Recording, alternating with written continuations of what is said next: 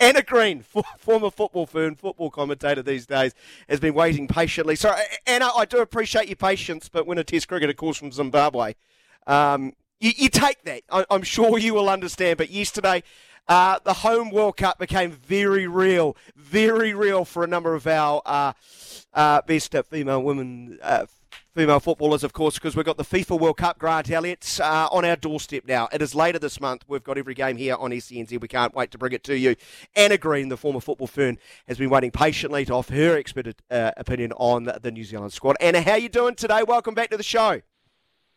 Yeah, no, thanks for having me along. It's um, definitely been an exciting couple of days for the squad, so no, happy to be here to chat about the ins and outs must of been, Yeah, it must have been a stressful couple of months uh, for a number of these players. I think what they had 38 players um, in a wider camp, all counting down to, you know, uh, the the confirmation of the squad yesterday. Um, gee, uh, bring back memories.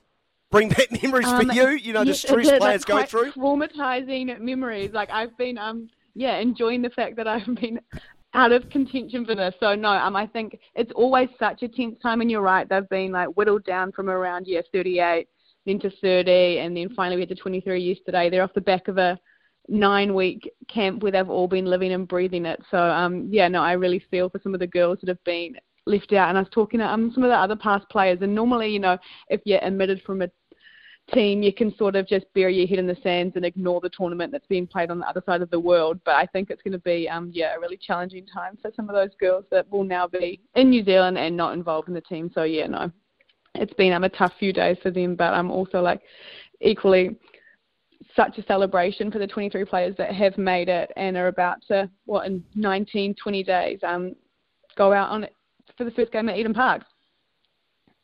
Hey, Anna Grant, it seems uh, uh, ages ago that we posed um, at the uh, the Basin Reserve uh, around the, the FIFA yes. World Cup and, you know, promoting it. So it's finally come yeah. here. How how much? Did someone pull out?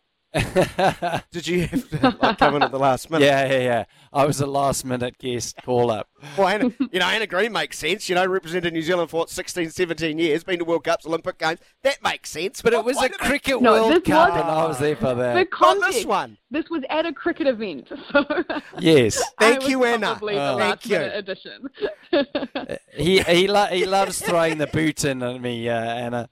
Uh, but, but what I want to know is when you look at you know your career and how um, the the women's mm-hmm. game has developed, do you think that it's um, you know the it, it's grown in popularity, and do you think that it's great to be getting the coverage it's getting, or do you feel like there needs to be more? I think it's um grown in popularity and in terms of exposure and professionalization as well. I think that's played a huge part in the product that we're now seeing. I think um, what's interesting, and I think the comparison between New Zealand and the rest of the world is that it's on a trajectory with probably on par with women's sports in general. So that was always going to change the exposure that, that mm. we got to the game. That that's a natural progression because now there's more investment, the professionalization's been better. So in turn, the product is better. I think the challenge would be that is New Zealand keeping up with the progression that the rest of the world is, and I think probably not. I think New mm. Zealand and Australia are a good direct comparison in the way that they've invested in the women's game. So the natural progression of it, that's what we're sort of seeing here, that organically there is more exposure. And yes, women's sport has more coverage because it is now a lot more respected and better yes. resourced. But I think in terms of the speed that we're seeing here, I'm hoping that we've been able to keep up with it. And I think this World Cup will be really telling of that to see how we do compare with the other teams, but I am slightly concerned that particularly Europe and America are doing this progression and investment at lightning speed, and we are more of a snail's pace, I would say. Yeah, yeah.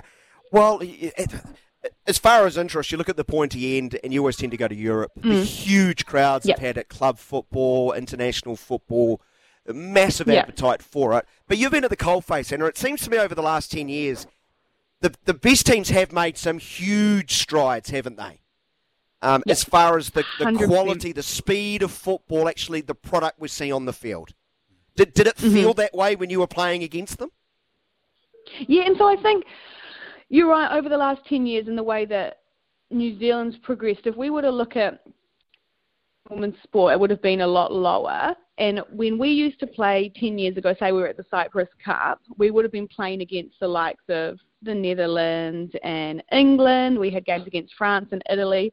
And those would be really competitive games on any given day. And I think what we've seen is that those countries have grown their domestic leagues. And I think that's the point of difference is that if you look at the, for your national team success, you have to have either proximity to another another good league. So if you're looking at the likes of Austria, there they might not have a great domestic league, but they're in Europe, so their players are just driving across borders to get into academies, yes. to get into other top leagues. Whereas New Zealand, we, we've not really got that good domestic product and investment. I don't think, aside from what's been the youth development programs based um, centrally out of Auckland. So I think the Phoenix will be a game changer, although that's obviously had a bit of a slow start. If we can, if there's an Auckland franchise coming in, great, we're on that right pathway, and the trajectory will take care of itself. But we're now at a 10-year lag, essentially, because yeah. the rest of the world was doing that 10 years ago. So how do you make up that gap? And I think that's a, probably a really fundamental question that will be put to New Zealand football in the not too distant future. Yeah, I don't think too many squads are going to be announced with eight players who are currently unattached as far as club football. That's the state New Zealand are, are currently in. Uh, Grant, you you got a question? Yeah, oh, and uh, they obviously uh, announced the team last night, and I saw it on mm-hmm. um, on the news. It was great to see the families there. I thought that was a really cool touch. Um, well, were there any surprises? I know that obviously Ria Percival and Annalise Longo were kind of, I guess, a little bit surprising given their injuries. But was there anyone mm-hmm. that you thought in the squad that was uh, a real bolter? Yeah, and just I think you're right in terms of Ria and um, Annalise getting back. I think it's a real testament to the year that they've had and the work that they've put in. I think in terms of a bolter, if you were like, and they sort of did ask Mickey Foster this, if she would have thought a year ago whether she'd be in this 23, I think her answer was a resounding no. So I think if you're looking at hmm. bolters, I'd say Mickey Foster and Millie Clegg but they both deserve to be there, I think, given current form in the seasons that they've just had. So, yes, I think they probably had a late run at the squad, but um, I don't think many people would be too surprised to see them in there either.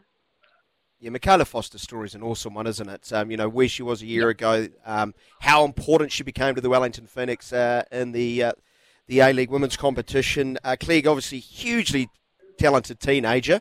Uh, hopefully, she can get over some injury concerns and hit the ground running because we need mm-hmm. power, power, precision up top. Goals, where are they coming from? That's probably the biggest question hanging over this team as we are the tournament itself. Yeah, definitely. I think it's a bit. It's yes, you are right. I think I'm hoping that Hannah Wilkinson is um our talisman striker, but um I think it's so much more than just the strikers that we need to look at when we're talking yeah. about goals for the team, you know, it can't be just uh, that we're having one shot a game and that that has to go in. It's about it's about building opportunities, having some hopefully controlled position, and I think the midfield needs to take a big responsibility for yes. that and getting the service into those strikers so that when they're having two shots a game, it's not that one of those has to go in. Watch, I mean, in terms of conversion rate, 50%, like that's pretty unrealistic for strikers if we're relying on that to win games. Like that's a yes, really true. big ask. I think we've got to be getting better service into them and more consistent service into them so that it's not such high stakes when they do have, yeah, one or two shots. No regrets about calling time on your career a few months ago over the last couple of days? That the smell and you know taste of a World Cup at home? No regrets? Um, short answer, no. I was actually no. so I was at the shirt presentation yesterday and um was um presented Betsy with her shirt, which was quite cool. They had um some past players up there, so that it was um yeah we felt involved as well and um was asked by um one of the girls' parents like, Oh, do you sort of wish that you were up there. I was like, not a single fibre of my being wishes that at all. I am so happy to be retired. I think um, I can say without a shadow of a doubt that the grass is most definitely greener for me. So Brilliant. no, there's fantastic. not a bit of me that um, wants to be playing, and I'm um, really looking forward to enjoying the tournament um, with uh, glass in hand. yeah, glass in hand, Mike and Ann, whatever it may be. Anna, I'm going to put you on the spot though. 23 player squad. Mm-hmm. Are you willing to select an 11 for the opening game for us? Willing to play along? Yeah, yeah, yeah. I'll play along with that. Okay, Um, so what formation are you going to go with? Be, not to be held accountable to it. So I'm thinking. I actually haven't given this any thought. So this really is on the spot. I'd get, yeah, I'd- I like For me, these. it definitely would be a back four.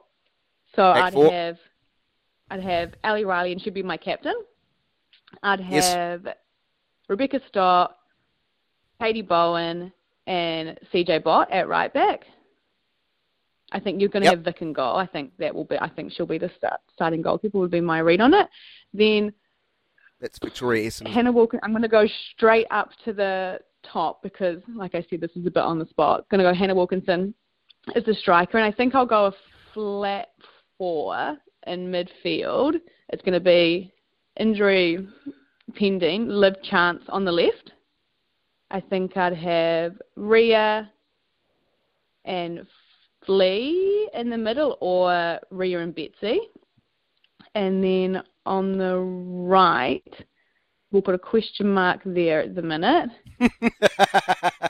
You know what? No. to to those go. who don't know, who's Flea? and so Flea's Annalie Longo. Yep. So that's that's my mistake there. Um.